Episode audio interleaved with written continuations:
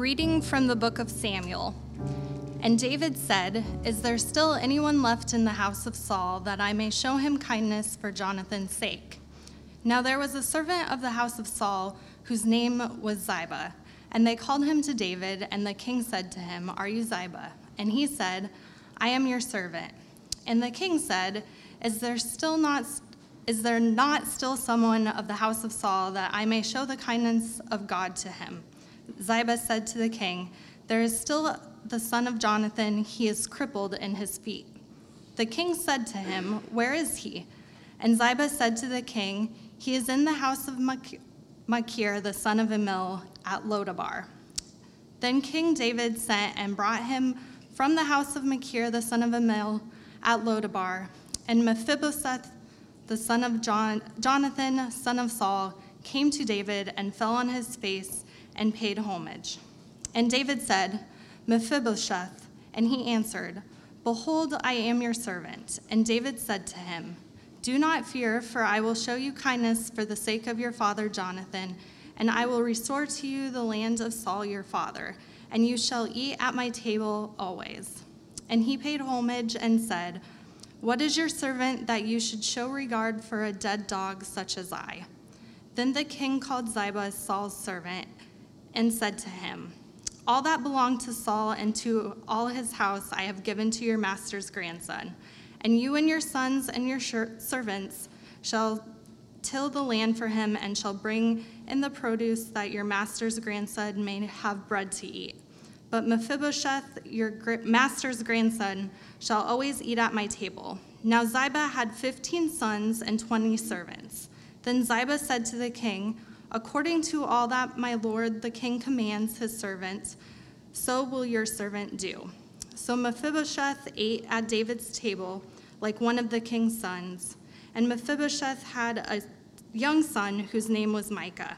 And all who lived in Ziba's house became Mephibosheth's servants. So Mephibosheth lived in Jerusalem, for he ate always at the king's table. Now he was lame in both his feet. The word of the Lord. Can we give Katie a round of applause? Wow, that was brilliant. Everyone have a great day. Thank you. Oh, man. Wow. Yeah, this is one of those names you're like, I'm not even going to go for it. But Katie went for it. Good job. As we enter into this time, I'm going to say one more brief word of prayer, if you could bow with me. Dear Heavenly Father, may the words of my mouth and the meditations of our hearts be pleasing in your sight, our rock and our redeemer. And in the oldest prayer of the church, I pray, Come, Holy Spirit, come. In Jesus' name, Amen. Amen. Well, Today's message, I think, is placed perfectly as we enter into the week of Thanksgiving and as we look to the coming of Jesus. We've been looking at the life of King David, and now we're in 2 Samuel chapter 9 with this character, Mephibosheth. And uh, before we dive into this passage, I want to begin with a question. When is the last time you witnessed the power of grace? When's the last time you witnessed the power of grace? As some of you know, last week we went out uh, in this ministry called Hope Repair. We actually had about 30 people devote most of their Saturday to go work uh, and serve the poor in our city.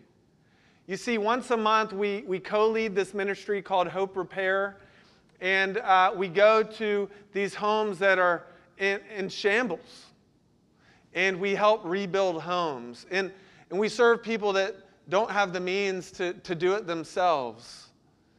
And as we were setting out last Saturday, a, a woman, uh, Melissa, in our church, she stopped by Publix because she wanted to buy flowers for the home of the lady we're serving that day.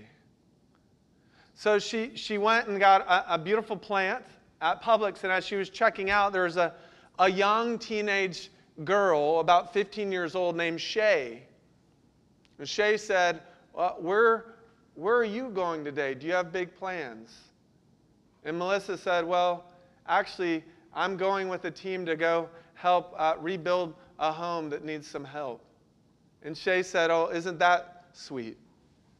So we go, 30 of us, to three different home sites, and we help rebuild these homes. And the mission of Hope Repair is really simple. We want them to be uh, safe, dry, and warm. And we go And so, fast forward to the next day. Melissa happens to need charcoal and some other groceries. So she goes back to Publix, and as she's checking out, the woman says, Hey, weren't you the lady going to help rebuild a home yesterday? And Melissa said, Yes, it, it was me. She goes, Where was this home? And Melissa said, It was in Hugie, up, up the street, up 41. And she goes, What room in the house did you happen to rebuild? And Melissa said, It was, it was a bedroom. And this young lady said, You rebuilt my grandmother's bedroom. And I've spent all morning painting it with her. You can see the paint still on my hands. When's the last time you witnessed the power of grace? I think that's the question, and that's the heart of our passage. The big idea of today's passage is this the power of grace produces a heart of gratitude, impacting generation upon generation with God's extravagant love.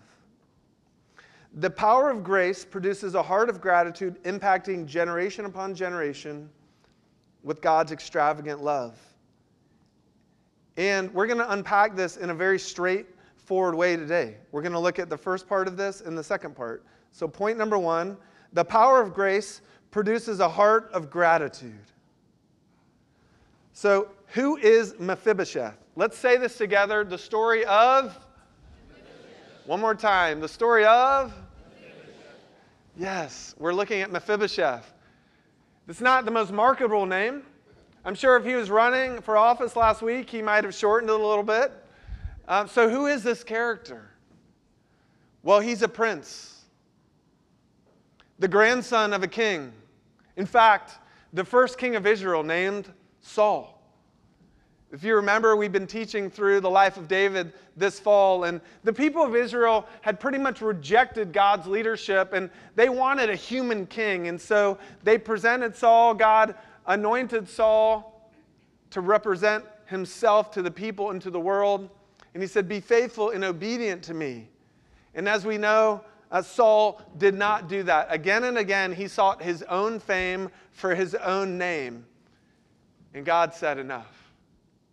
God found this little shepherd boy and said, This is the one. This is the future king of Israel. And his name was David.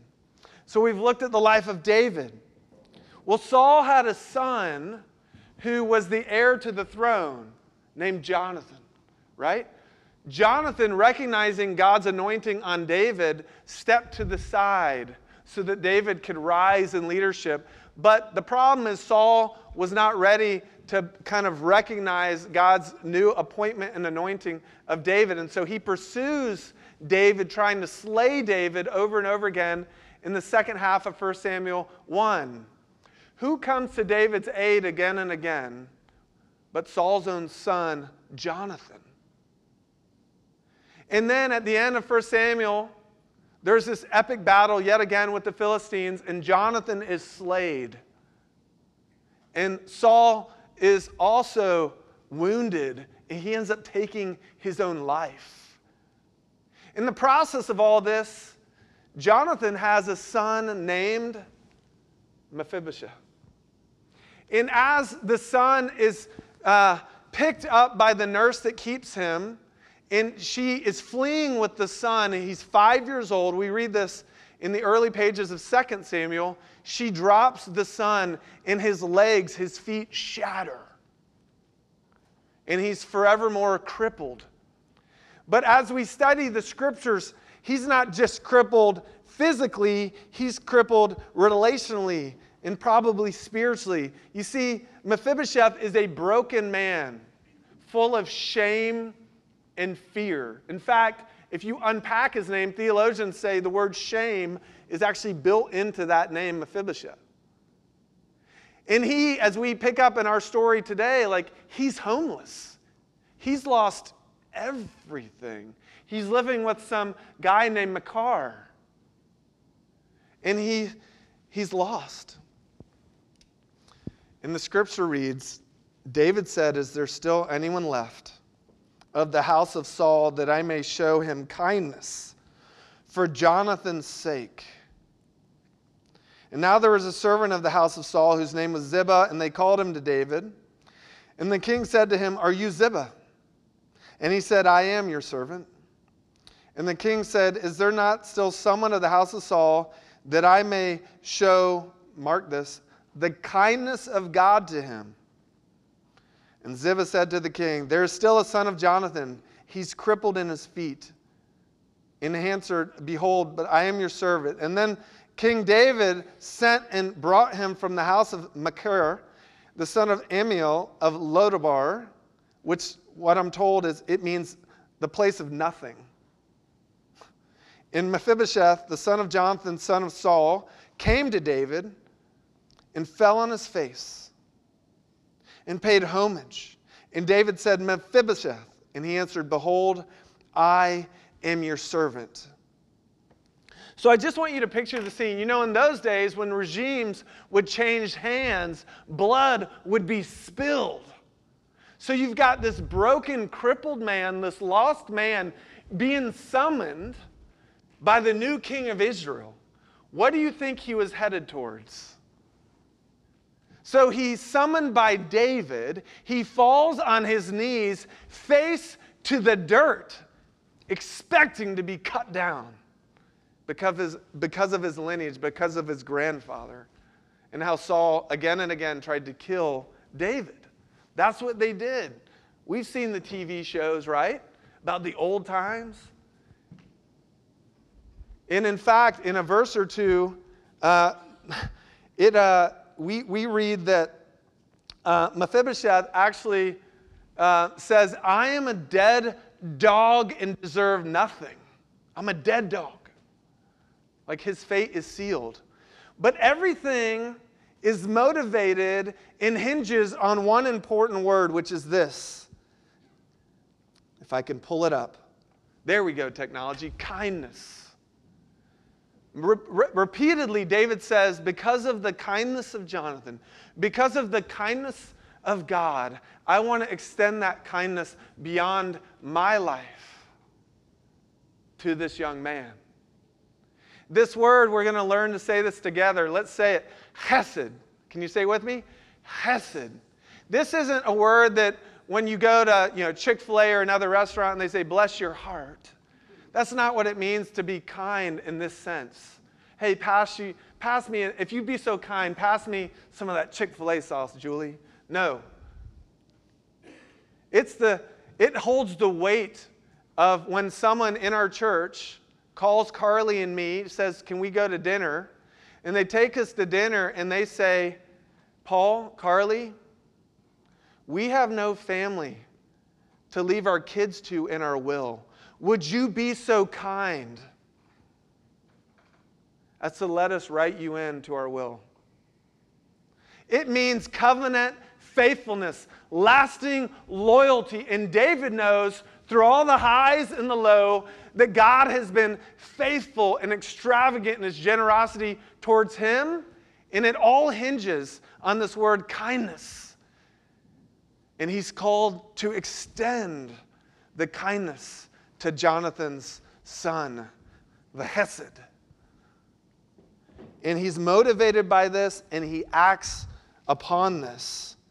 So here's the picture Mephibosheth falls on his face and on his knees, ex- expecting literally a sword to cut him down. I'm a dead dog. But David says, But I am the king, and I give you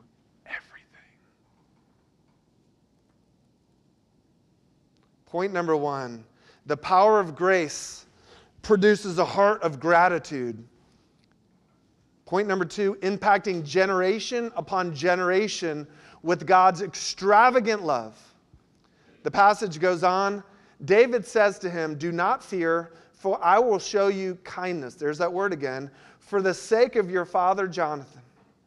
And I will restore to you all the land of Saul your father, and you shall eat at my table always. And then the king called Ziba, Saul's servant, and said to him, All that belonged to Saul and to all his house I've given to your master's grandson. And you and your sons and your servants shall till the land for him, and shall bring in the produce, that your master's grandson may have bread to eat. But Mephibosheth, your master's grandson, shall always eat at my table. And now Ziba had 15 sons and 20 servants. And Ziba said to the king, According to all that my lord the king commands a servant, so will your servant do.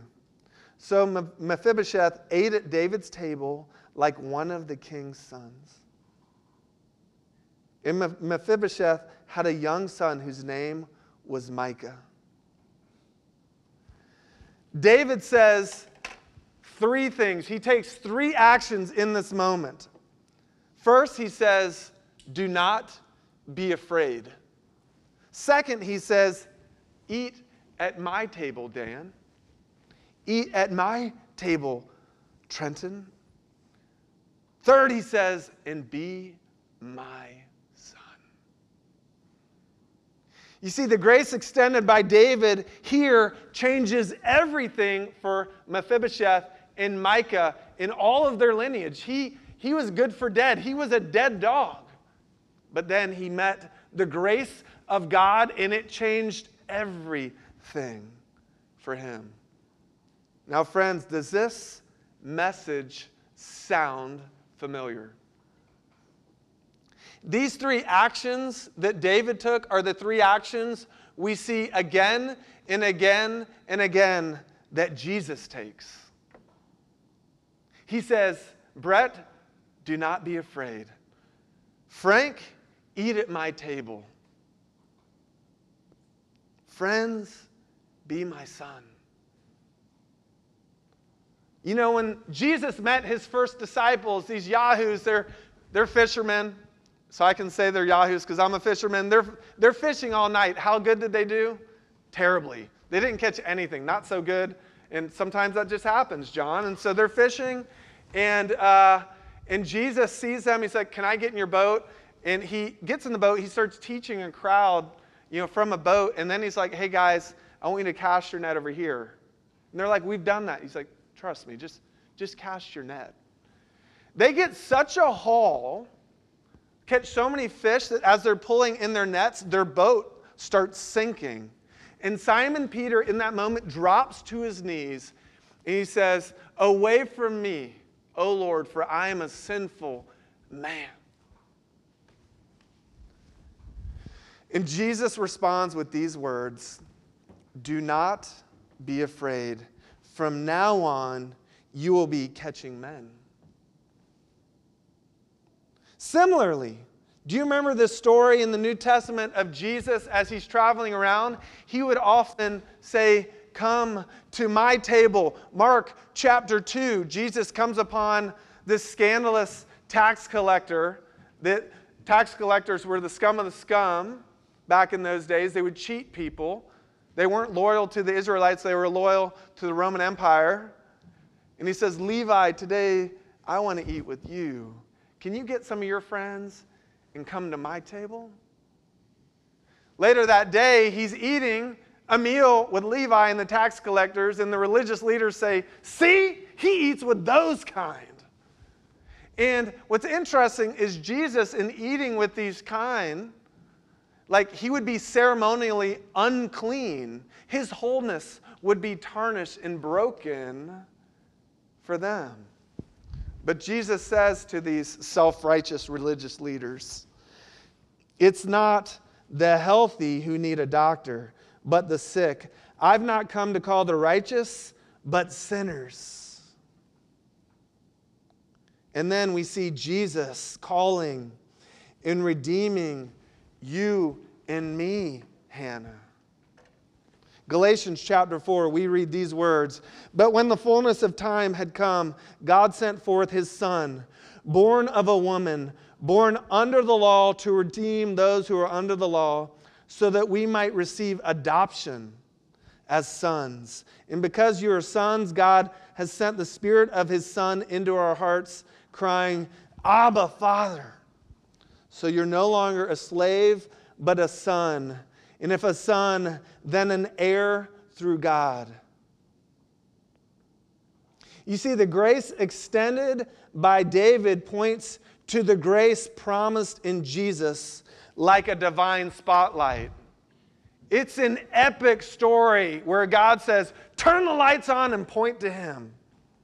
It parallels exactly what Jesus offers to us. And so, as we enter into Advent, listen to these words from Luke chapter 2 about the shepherds. And there were shepherds living out in the fields nearby, keeping watch over their flocks at night. And an angel of the Lord appeared to them, and the glory of the Lord, the King, shone around them, and they were terrified. But the angel said to them, Do not be afraid. I bring you good news that will cause great joy for all the people. Today, in the town of David, a Savior has been born to you. He is the Messiah, the Lord. You see, when the grace of God comes down and shows up, it changes everything. It changed everything for Mephibosheth, and it's meant to change everything for us. So, in summary, the power of grace produces a heart of gratitude, impacting generation upon generation with God's extravagant love. And let's turn it into this room right here and right now. Where do you find yourself today? As you listen to this passage and you hear about you know, these different characters, who are you today?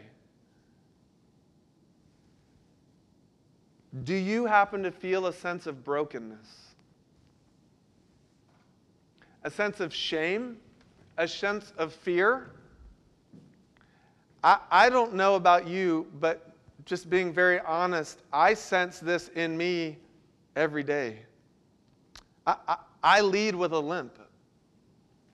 I know I need the grace of God in my life today as much as I needed it yesterday or last year or the year before or the same as when I was that 19 year old kid, Uh, had experienced brokenness again and again through bad choices, and I was like, Have mercy on me. Help me, oh God. Perhaps you're in that moment today where you walk with a limp and you know there's brokenness in you and around you. And God says, Brendan, come to my table. Find my lasting love and loyalty. It'll change everything.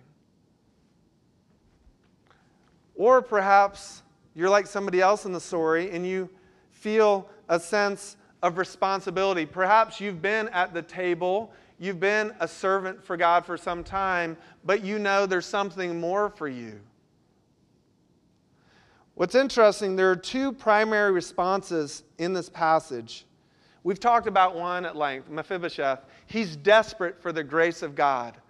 But then there's Ziba, and I just love that name, Ziba right? But there's Ziba and his 15 sons and 20 servants. And David, the king, he says, uh, Ziba, come to me and go on my behalf and bring the broken back to me. Bring them back to my table. I give them these resources. I give them this land. Will you till the land so that we could provide for Mephibosheth and generations after him. And Ziba says, Behold, I am the servant of the Lord. And he goes. And perhaps that's what you're feeling called to do and be today. Not just like Mephibosheth, but like Ziba. to actually steward the grace of God, the goodness of God that's been given to you to build his family. I love this quote by Lesslie Newbigin, a theologian that has passed, but the gospel is not just the illustration, even the best illustration of an idea. It is the story of actions by which the human situation is irreversibly changed. The gospel is the story of actions by which the human situation is irreversibly changed. Let us pray. Dear Heavenly Father, I pray that you would search us and you would know us.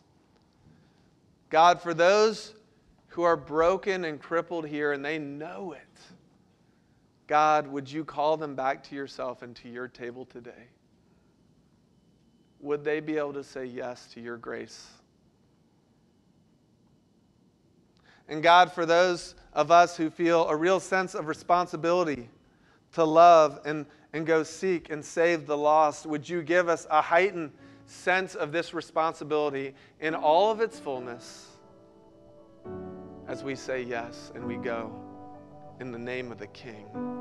We pray this in Jesus' name. Amen.